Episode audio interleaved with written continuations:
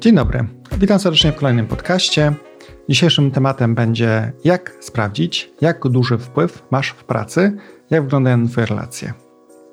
Zanim do tego tematu przejdziemy, zachęcam serdecznie do odwiedzenia naszego bloga nowoczesnylider.pl, gdzie znajdziecie e, skrypt z tego podcastu, jak i również link do oryginalnego artykułu na Harvard Business Review.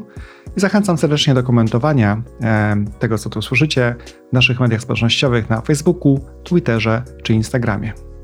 Świat, w którym operują dzisiejsi liderzy, jest odrobiną bardziej skomplikowany niż choćby 10 lat temu. Na co dzień pracujemy nie tylko z osobami ze swojej organizacji, ale jesteśmy otoczeni partnerami, z którymi pracuje nasza firma, klientami, wolnymi strzelcami, kontraktorami innymi organizacjami czy społecznościami. Na przykład takimi, z którymi firmy wchodzą w interakcje w ramach platform crowdsourcingowych. Faktem jest, że Twoje stanowisko oraz nadane Ci uprawnienia nie wszędzie będą równo honorowane i tak samo istotne. Szczególnie jeśli wykroczysz ze swoimi działaniami poza granice Twojej firmy i zaczniesz pracować z zewnętrznymi interesariuszami. W tym krótkim podcaście znajdziesz trzy proste podpowiedzi, jak sprawdzić siłę Twojego nieformalnego oddziaływania na organizację i społeczność. Krok pierwszy. Wypisz 10 najważniejszych kontaktów, które umożliwią Ci wykonanie Twojej pracy.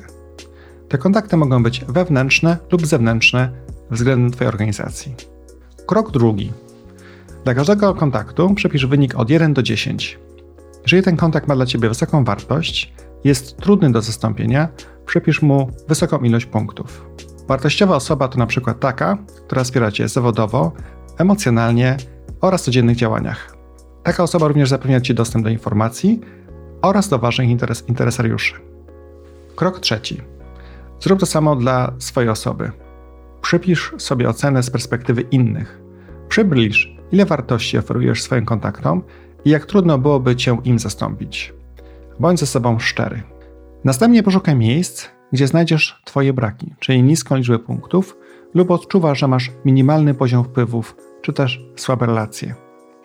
Przy okazji, jeśli słuchałaś, słuchałeś podcastu o budowaniu zaufania, to pamiętasz pewnie, że relacje są najistotniejszym czynnikiem budującym zaufanie.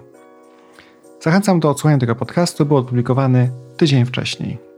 Dodatkowo, jeśli wszystkie Twoje kluczowe kontakty zlokalizowane są w jednym zespole, funkcji, linii produktów lub geograficznej lokacji, może to oznaczać, iż masz problemy z budowaniem nieformalnych relacji.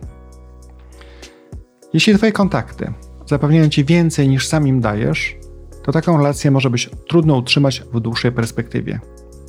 Długofalowa asymetria w takim przypadku nie będzie wskazana. Zwróć również uwagę na to, czy nie koncentrujesz się za bardzo na kilku wybranych kontaktach.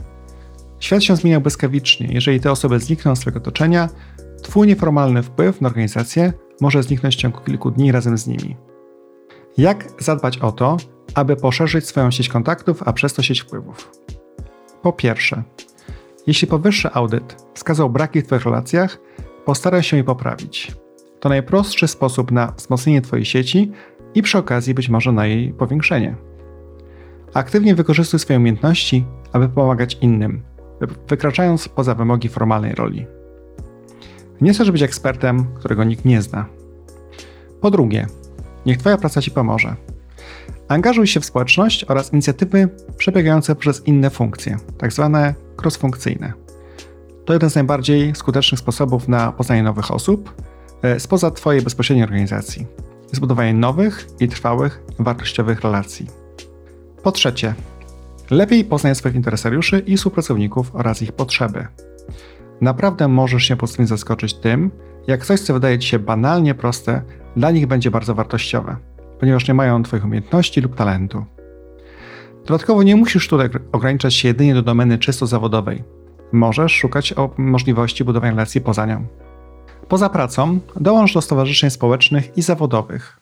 Wspólne działania mają ogromny, a często niedoceniony wpływ na rozszerzenie naszych sieci oraz relacji. Twoja wartość nie powinna być definiowana wyłącznie przez Twoją zdolność do wykonywania formalnej roli w organizacji.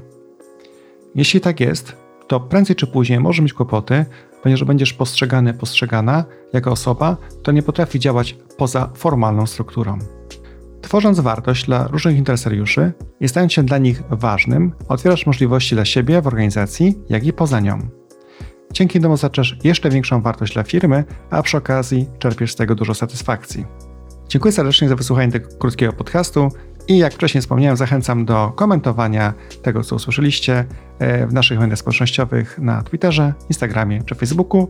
Znajdziesz nas tam wpisując frazę nowoczesny lider. Do usłyszenia.